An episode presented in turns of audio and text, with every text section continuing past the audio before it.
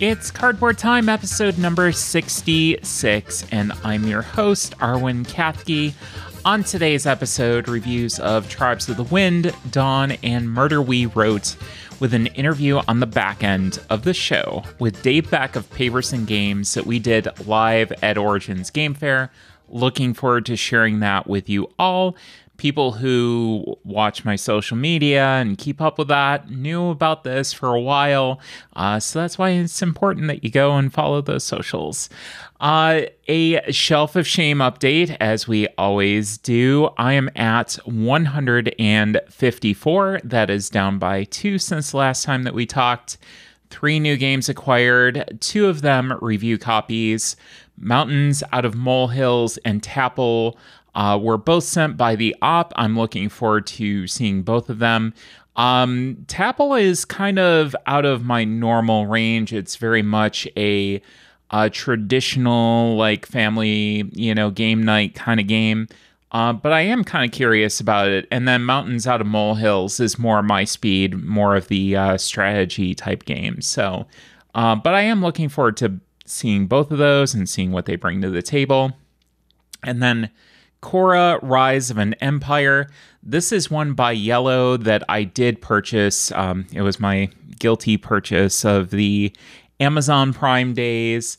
Uh, this is one that um, my friend Adam was talking about uh, quite a lot and said that it was a really, really good game and that I had to try it. So I picked it up. It was cheap, it was on sale, and I have not purchased a board game on Amazon for quite a while. And this was the cheapest I've ever seen it. Uh, component quality so far looks really good.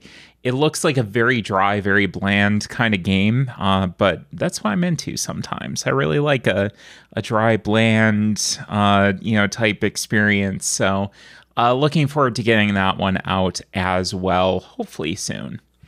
Uh, five games played off the shelf of shame. Let's start with Beer and Bread. I only got a demo of this at Origins um, with Olivia. Uh, we did talk about it a little bit uh, on the last episode, um, but I did get a full playthrough of this with Justin and very impressed still. I really, really like this game. Uh, love this two player experience, uh, but just going back and forth on this and and the choices that you have to make are really really engaging. And i do want to do a full review at some point um, but just haven't had the time yet. I've had so much going on. Uh, seas of havoc is another shelf of shame game that i got to play. This was a kickstarter uh, that i got to the table and it was quite a pleasant experience. Uh, i think this one's going to wind up playing a little bit better uh, multiplayer than it did solo. Uh, there were a lot of considerations that you had to kind of take into play solo. Uh, not that it was bad, but um, it got me a flavor of the game. I really do want to try this one multiplayer because I think it's going to be a lot of fun. Uh, Murder We Wrote and Dawn. Um, I got both of those out the other night, as well as Clank Legacy. Um, this one I can't wait to talk about. Um, we are in session one out of 10, and this is going to be one that I do want to do a full deep dive on and kind of give you my thoughts of the experience. But right now, we're only on the first game, so I don't know exactly what it's going to do, but already I'm liking it quite a bit. Uh, Murder We Wrote and Dawn uh, those are two games that I will be talking about on this episode, as I said uh, up top. And then finally, the Carnage at the Carnival Final Girl expansion. Uh, this was a review copy from Van Ryder that I will be talking about uh, very soon on the podcast. Uh, but kind of spoilers for what I thought. Uh, once again, it's Final Girl. I love it uh, very thematic, and can't wait to share my thoughts on this with all of you. So let's get right into the reviews. Uh, first up is going to be Tribes of the Winds. This was a 2022 release, two to five players, 40 to 90 minutes, designed by Joachim Thome and art by Vincent Dutrait, published by La Boîte de Jeux and Hachette. Hopefully, I'm pronouncing that right. Um, Hachette, I think we've got nailed down, but La Boîte de Jeux um, not quite sure. Uh, in a post apocalyptic world, the tribes of the wind are going to rebuild the world on a polluted ruins from the past. Players will have to plant forests, build new villages and temples, and decontaminate surrounding areas. They will be able to play cards from their hand, but be careful, the effect or even possibility of playing the card may vary depending on the back of your surrounding opponent's cards. Players may also send their Wind Riders to explore the area, plant forests, or build villages and temples using all the gathered resources. As the game progresses, you strive to complete objectives that will allow you to unlock your guide's special abilities and to improve your tribe's powers. When someone builds their fifth village, the end of the game is triggered. The player with the most points, depending on pollution, villages, temples, layouts of the forests, and other various objectives, wins. So, this was a review copy, just to be transparent, thanks to Hachette. Um, so just want to make that very clear. Uh, love, love, love the art on this one. This was the the first thing uh, Jamie and I sat down. I believe it was either Gen Con or uh, PAX Unplugged of last year. And that was the big thing that stood out to us about this game. We absolutely love the art on this game. And, um, you know, I, I can't say enough. Uh, this is very like Nausicaa vibes. Uh, if you're an anime fan, uh, definitely just a, a, lovely, lovely art style.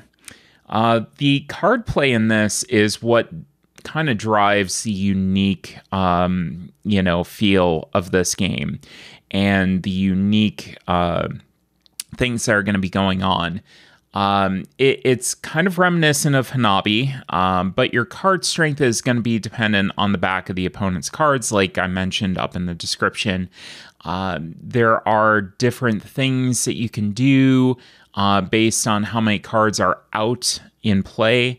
Um, so it, was really, really kind of fascinating. Uh, we played this twice at three players, and really we found this mostly a race game to kind of have the most points the quickest. Um, I really did like the efficiency that it forces to get from start to end. So, um, my first game, I was just kind of, you know, exploring, doing what I could, you know, just feeling the game out. And I do feel like this is one of those games that you really need that first play of just I'm going to go and stay in my own lane and try to figure out, you know, exactly what's going on in this game. Uh, kind of a mulligan game, if you will.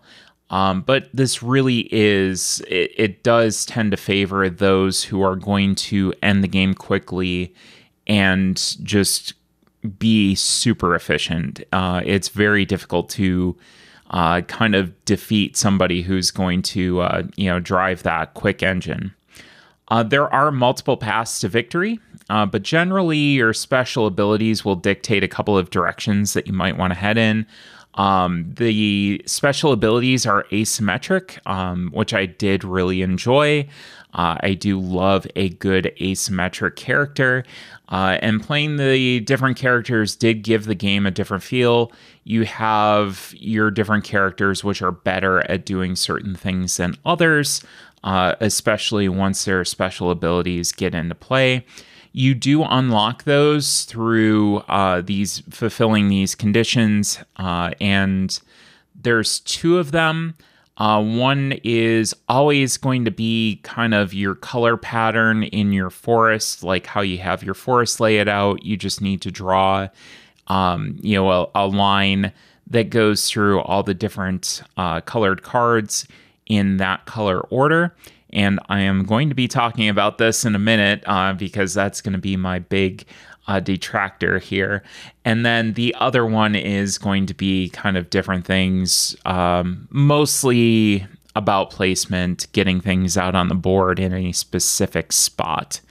Um, but yeah, I really did like the asymmetry, uh, the fact that you could do things that your opponents couldn't, uh, and that you were really, really good at doing something and you could play into that. I really did like that.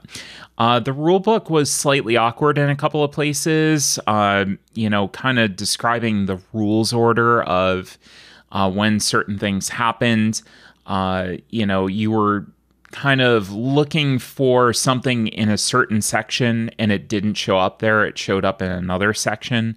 And I did find that awkward. I didn't know if that was maybe a, a translation issue or what, but um, you know, I did find that rule book to be uh, slightly awkward um, and a little bit tough to grasp exactly what was going on. Uh, I also do highly recommend the player aids that can be found on BGG uh, for your first couple of times. But by midway through the second game, we were pretty much on our own without the rule book, and and we were off and running. Um, you know, it there are symbols that aren't exactly super clear to begin with. You need that player reference, and then once you have it down, it's pretty easy.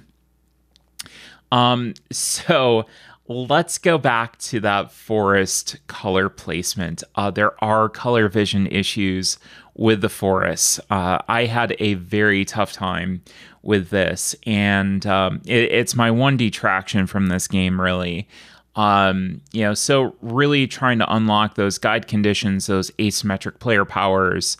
Um, it's really important that you know, okay, this is what I'm shooting for. These are the tiles I'm looking at, and you, in general, don't want to let people at the table know what you're going for. Um, they can kind of see what you're what you're doing and what your uh, goals are, but you don't want to make it super apparent and super obvious. It might give them a little bit of an advantage for hate drafting. Um, so I, I think I do want to mark up uh, my copy of this to fix this issue. Uh, there's a green and red uh, disparity, and um, definitely had a, an issue there, unfortunately. Uh, the blue was fine. The blue was absolutely fine. had no problem with that. Uh, but the the green and red were really uh, kind of my two two big ones that that I had the issue with. Um, I'm also interested in the longevity of the game. Once you played through all the characters, you've seen those asymmetric player powers. You played through all of them.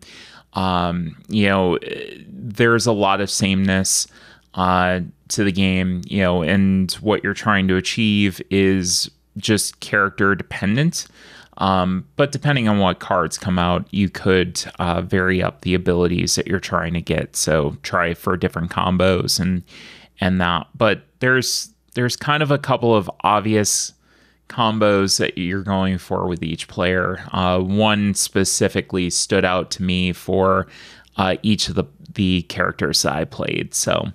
Um, but overall, I really enjoyed uh, the game and I enjoyed it a lot more on the second playthrough. I would definitely recommend checking out a video and then a playthrough. Uh, even the videos out there aren't super clear about, you know, what exactly happens when, you know, strategy, that kind of thing. Um, to really understand what the core of the game is about, and then, you know, understanding how you can utilize your actions and cards to the fullest. Uh, some of the things like discarding cards and not being afraid to just discard your entire hand and start over um, know, is something that you really need. Um, you know, if you really need one sort of resource, just discard your hand, you know, so that you can get that. Um, it's not going to set you back that much, and it can actually advance you forward a lot faster than you normally would have uh, if you're sitting on one card of uh, that type and don't have any cards that are going to help you otherwise. Um, and if you play this game, you'll kind of see what I'm talking about with that. Um, but yeah, other than that, once you have it down, it is a very beautiful game. Uh, it has some very fun, unique card play, especially playing off of the backs of cards and and trying to um, you know build up your own strength in relationships to your neighbors, and then uh, playing uh, these other cards when your neighbors are strong, uh, getting those cards in your hand. It's it's a very interesting dynamic that you have. Um, so this will be absolutely staying in my collection. Uh, will be returning to the table after I do make that markup uh, for the color vision issue that I did have. Um, but yeah, that was Tribes of the Wind. And the next game I wanted to talk about is Murder We Wrote. Uh, this was from 2023. Uh, three to eight players, 20 to 30 minutes, designed by Anthony Thorpe, graphic design by Lauren Yu, and published by Kesco. As the host of the podcast reveal the name for the victim of that round, other players will assume the role of someone close to the victim, playing cards and giving an interview on who they think murdered the victim and how. At the end of the round, the host will decide what the true ending is.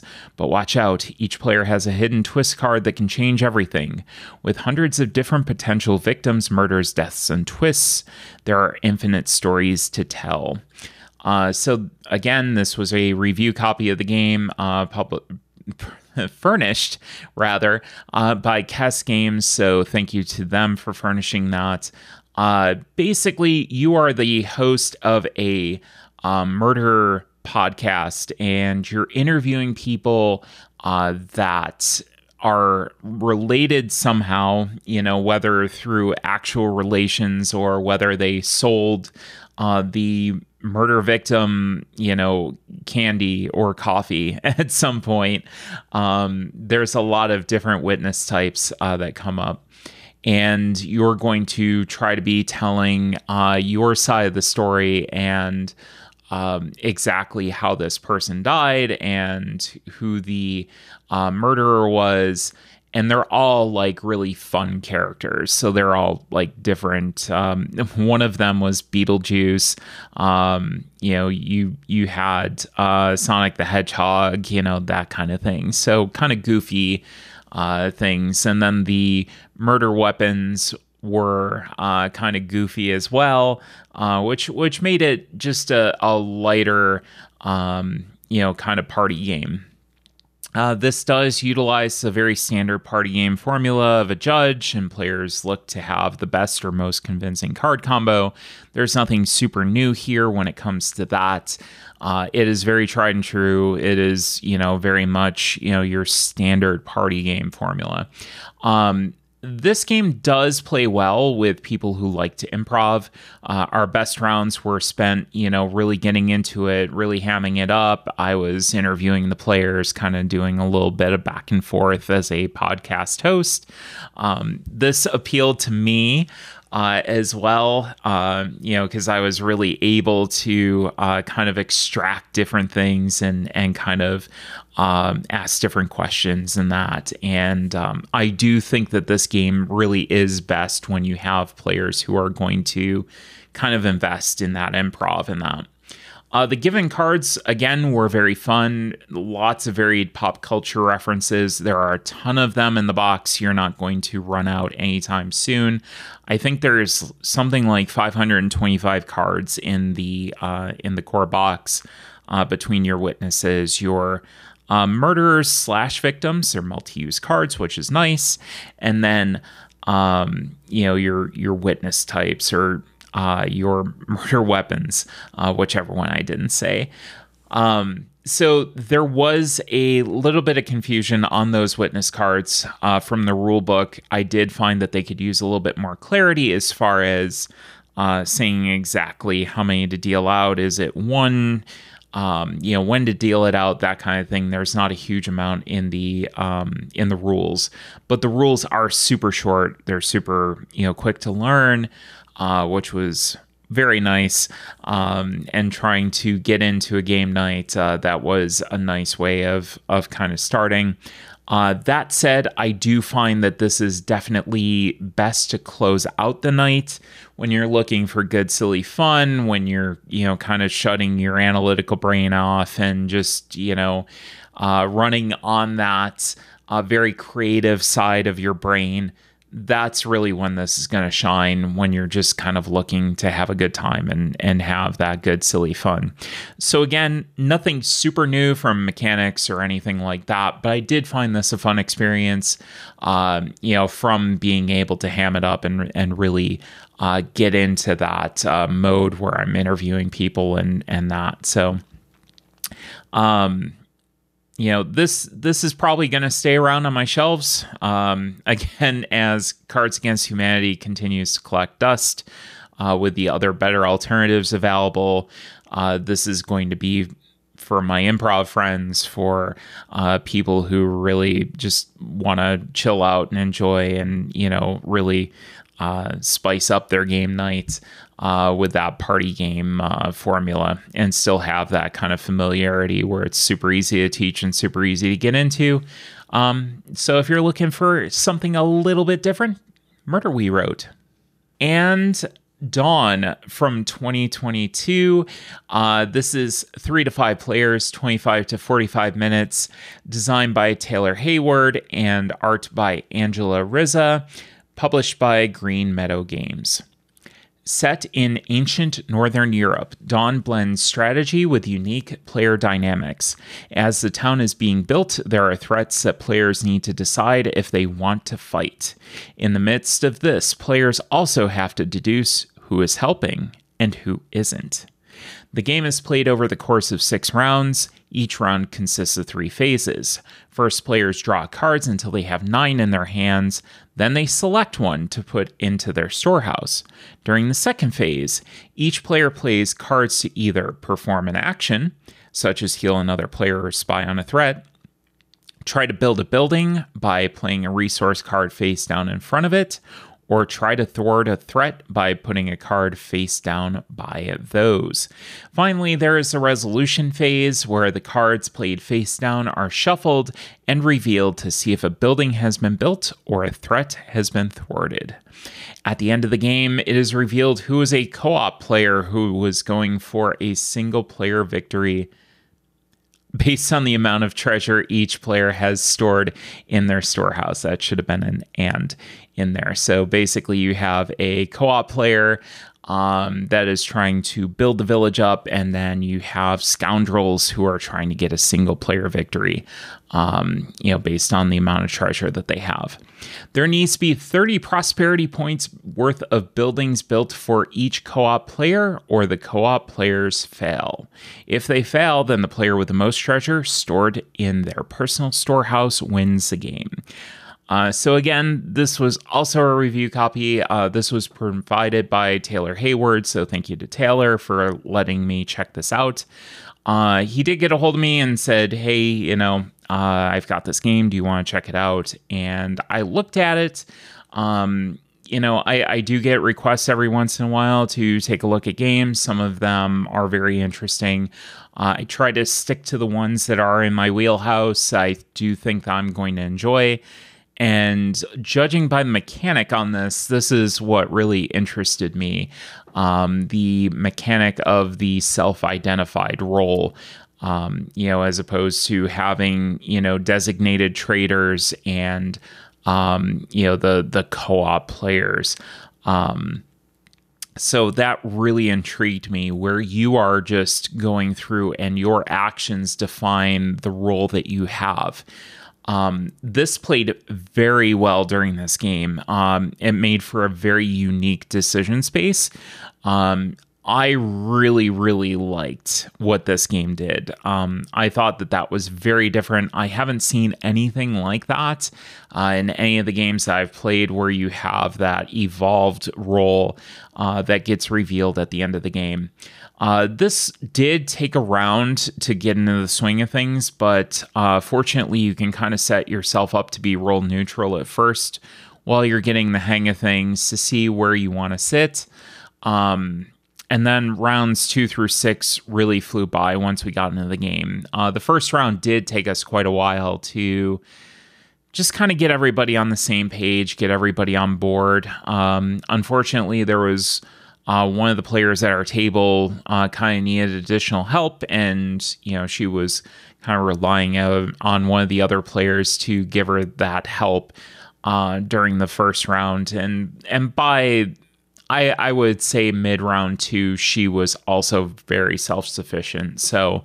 Um, I, I definitely think most players will kind of get it by the end of round one. They'll be pretty much set to go. Um, it was a super close score. Um, again, it was 30 points per player that you needed uh, to have a co op victory. Um, we had 88 points for three co op uh, ally players. Uh, so that made a 90 point threshold. Um, we didn't quite make it. We were very close. It could have come down to any of the cards. Um, and unfortunately, we weren't uh, able to make it. One other interesting thing is the buildings that you're building out have different point values on them. Uh, you can use those spy cards to kind of see what the point value is of a card that you're trying to work towards. Um, but that's also a card that you're not spending doing something else.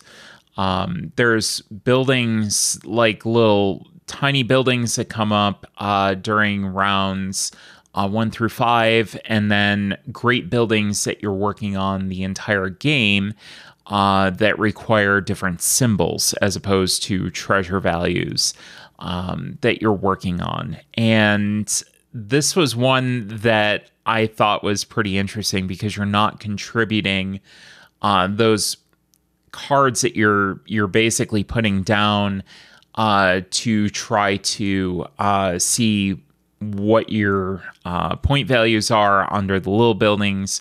Uh, that's something that you're not contributing to a great building. So you do have to be careful with that. That is a, a pretty interesting decision. Um, so yeah, yeah, I I thought that the mechanics of it were very very cool, uh, very tight, and you had a lot of very interesting uh, decisions that felt weighty. Um, so yeah, hitting a lot of really good points for me. Uh, the card stock was great quality, but it was also super stiff. It was very difficult to separate the cards. Um, I would recommend breaking them in a bit, you know, really getting them shuffled, really breaking them in. Um, you could also get sleeves, but you may have issues storing everything in the box. The box is a tight fit. Um, but it's a it's it's a small, very compact, very portable box as well. Um, so you, you kind of have to take that into consideration as well. Um, this is not going to be one that you're going to be able to get out super quick um, right out the gate. You're going to want to break those cards in a little bit, uh, as it was very hard to shuffle up and deal. Uh, the artwork was very unique, uh, but also very aesthetically pleasing.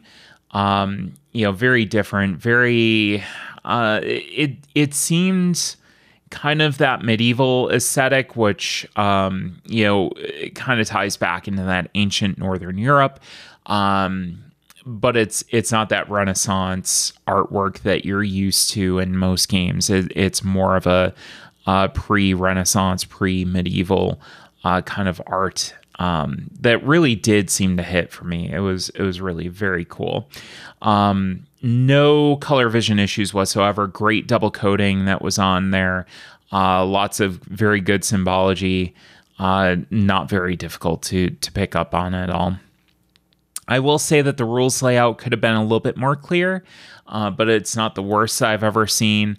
Um, not a huge amount of examples. It did try to be a very compact, uh, you know, rule book that would fit in very nicely in the box, and that did take away, you know, some of the the more elaborate examples that you could make and and really um, you know put some more pictures in uh, that kind of thing, I think that would have uh, potentially helped, um, you know, clarify a few things for us.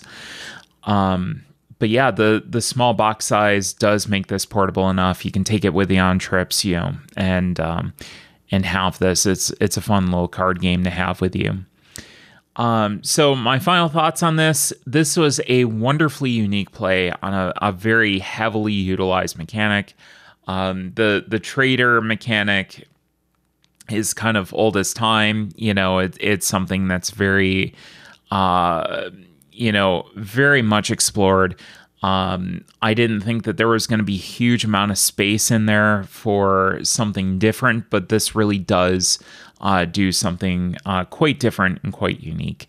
Uh, I'd like to go explore Taylor's other game in the series, Darkness. Uh, he does have plans to make two more, from what I understand, uh, as well. Uh, so this one will be staying on my shelves.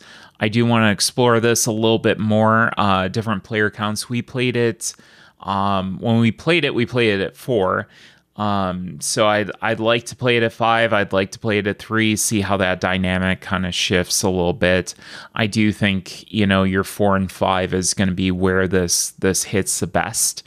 Um, but yeah, yeah, this is one uh, definitely if you want to. Uh, get something that's kind of under the radar, it seems, right now, um, but a really cool game. Check out Dawn. So, coming up, you're going to hear the live chat that I had with Dave Beck of Paverson Games. So, stay tuned.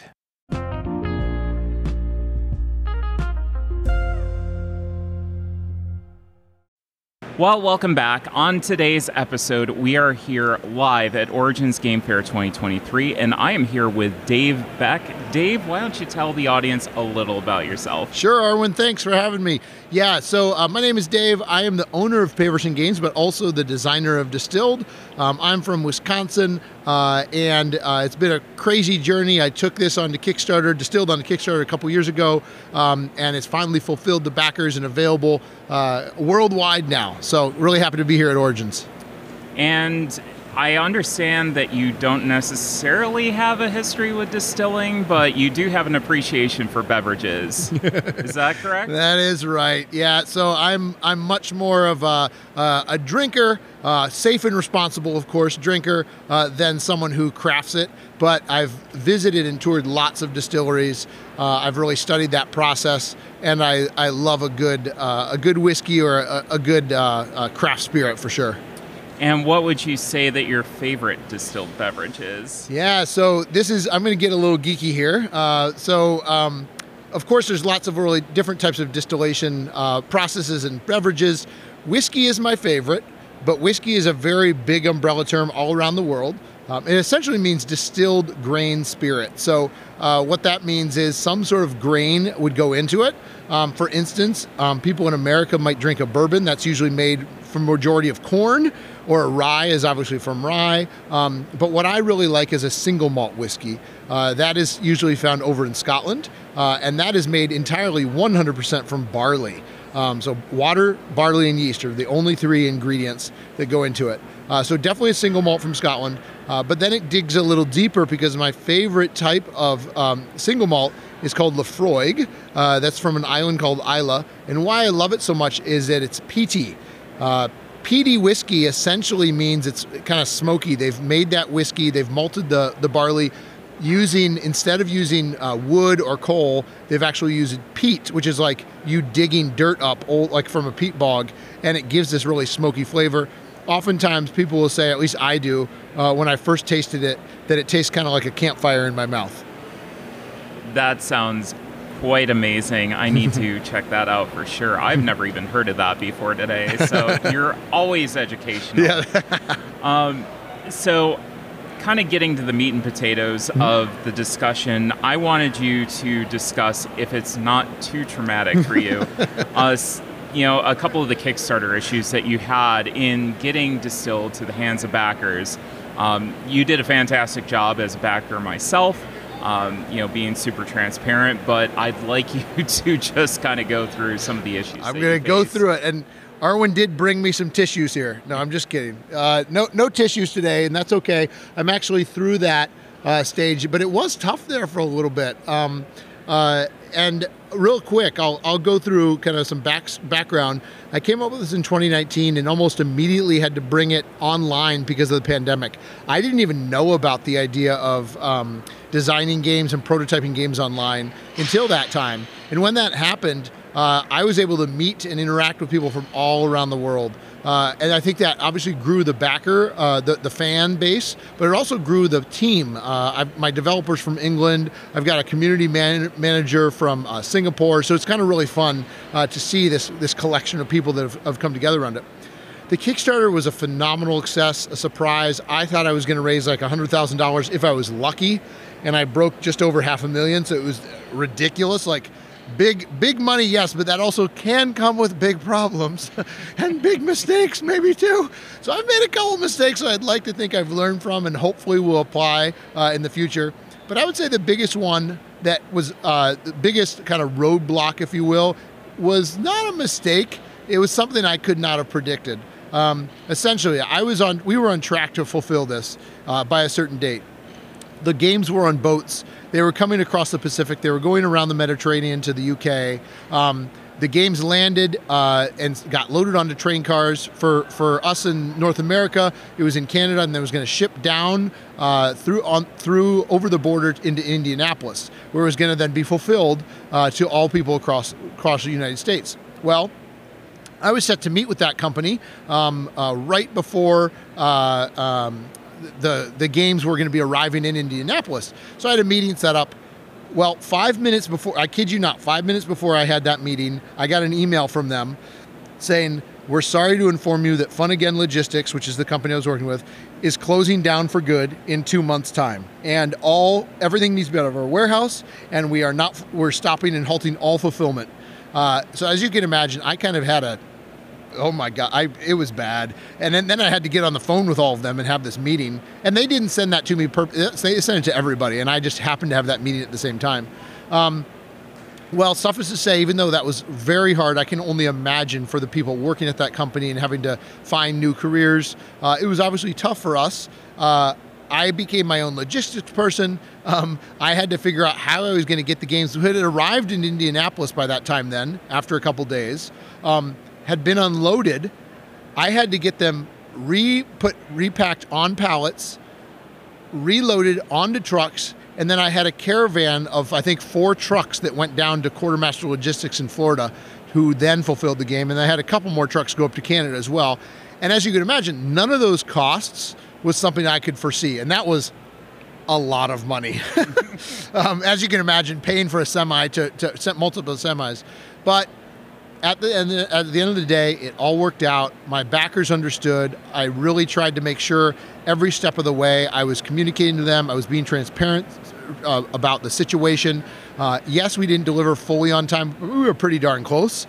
And it was interesting because of me being, I think, because of me being transparent about the situation, the backers came forward and you know made comments about you know understanding. Again, we're all human, um, and so that was that was a good moment for me to realize community is so important in this industry, any industry, but especially this industry as well. Yeah, 100%. And again, as a backer, it was much appreciated, you know, because I think there's nothing worse than wondering where your Kickstarter is and not having that transparency and not having that idea of like what's going on? Yeah. where is this? Is it out lost at sea? Is it under yeah, the yeah. sea with a submarine the- somewhere?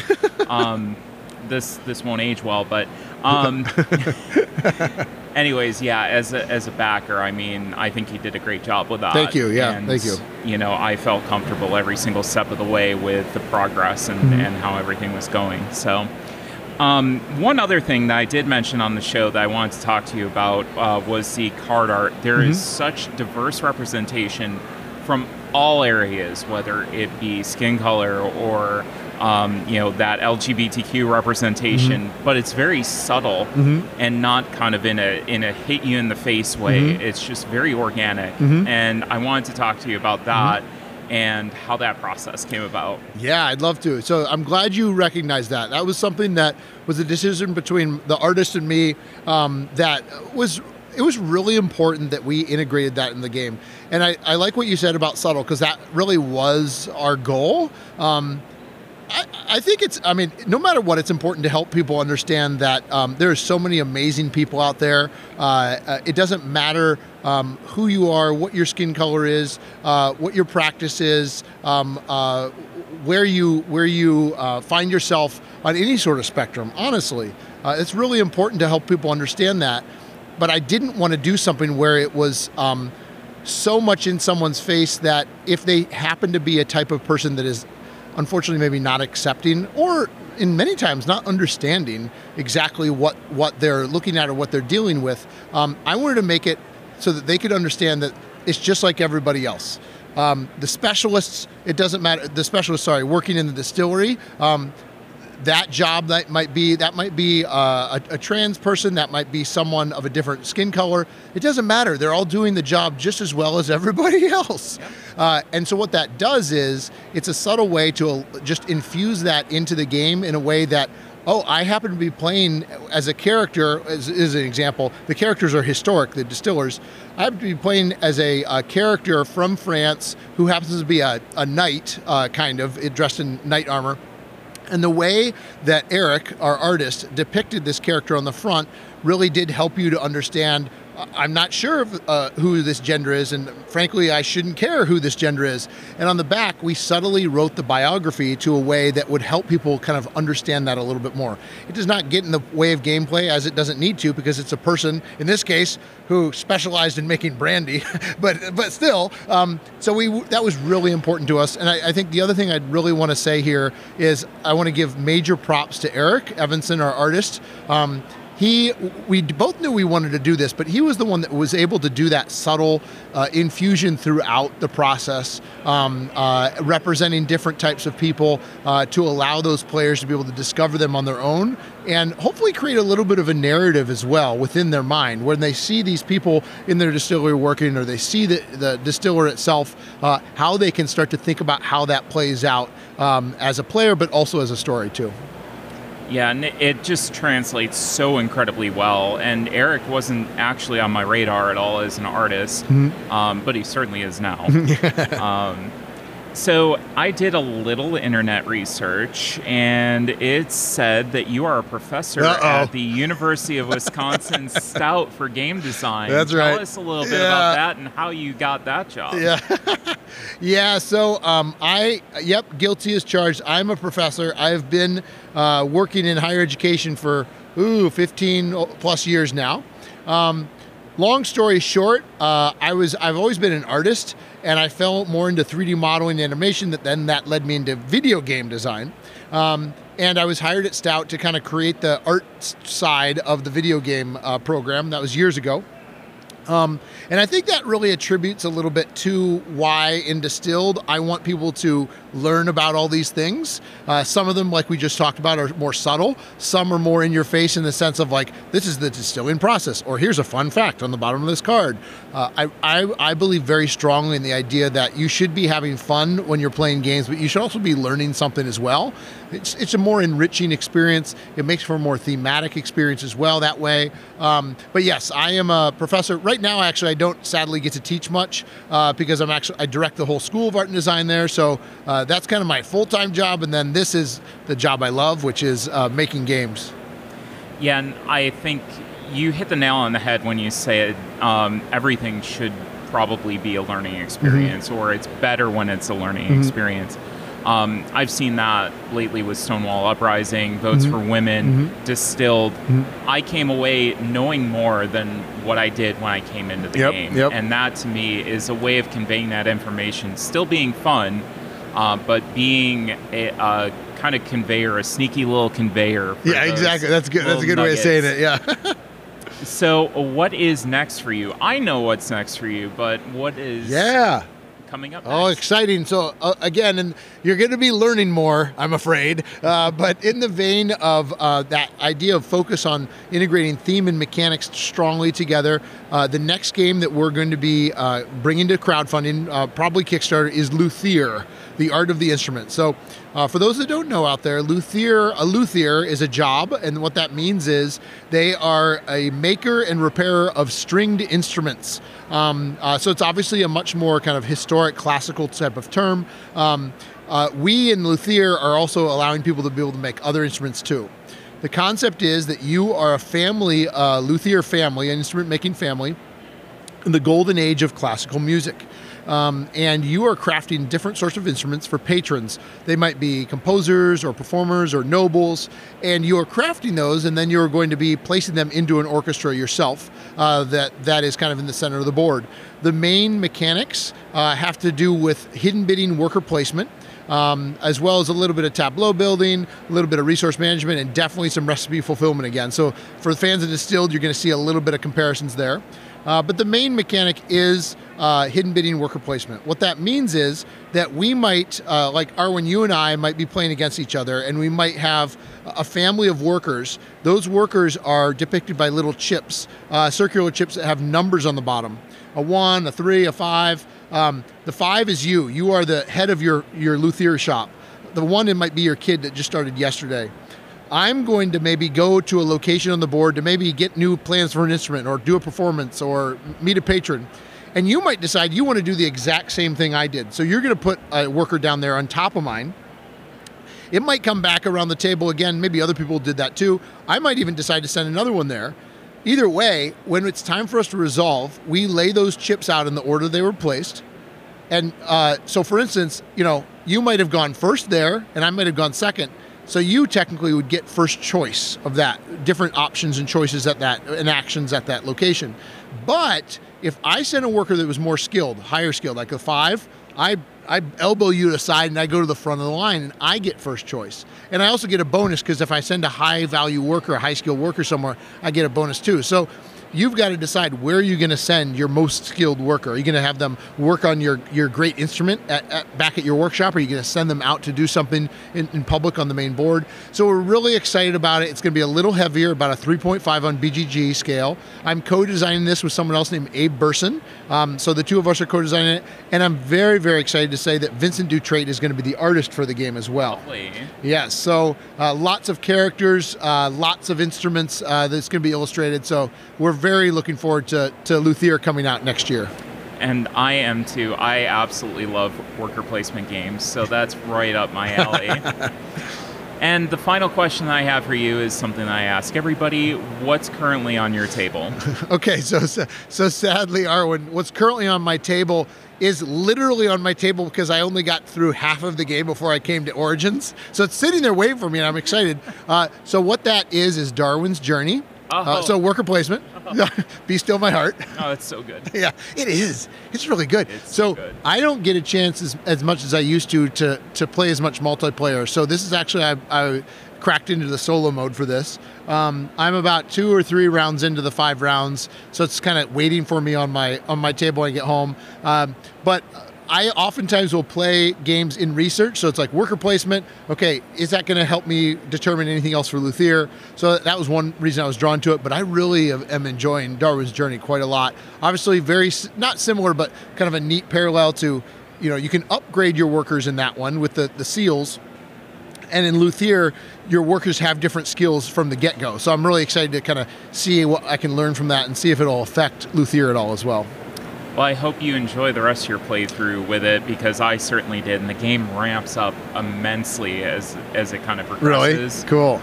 Uh, it it is so good. It nice. was uh, kind of in the running right now for yeah. game of the year. Nice. It's early. Yeah, yeah. But still. That's awesome. Um, no, great. How can people get a hold of you on socials? Yeah, so I am my handle's Paverson on on uh, Twitter and Instagram, um, and Paverson Games on uh, Facebook.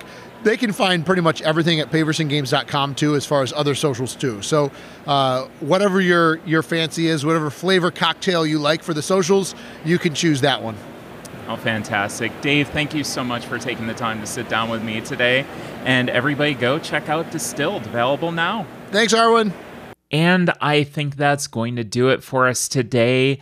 If you want to know more information about Cardboard Time, please check out our website at cardboardtime.com. Our Instagram and Twitter is at cardboard underscore time. And any questions or suggestions, ideas for discussion topics, please email cardboardtime at gmail.com. And as always, thanks again for listening, and we'll see you around the table in two weeks for another episode of Cardboard Time.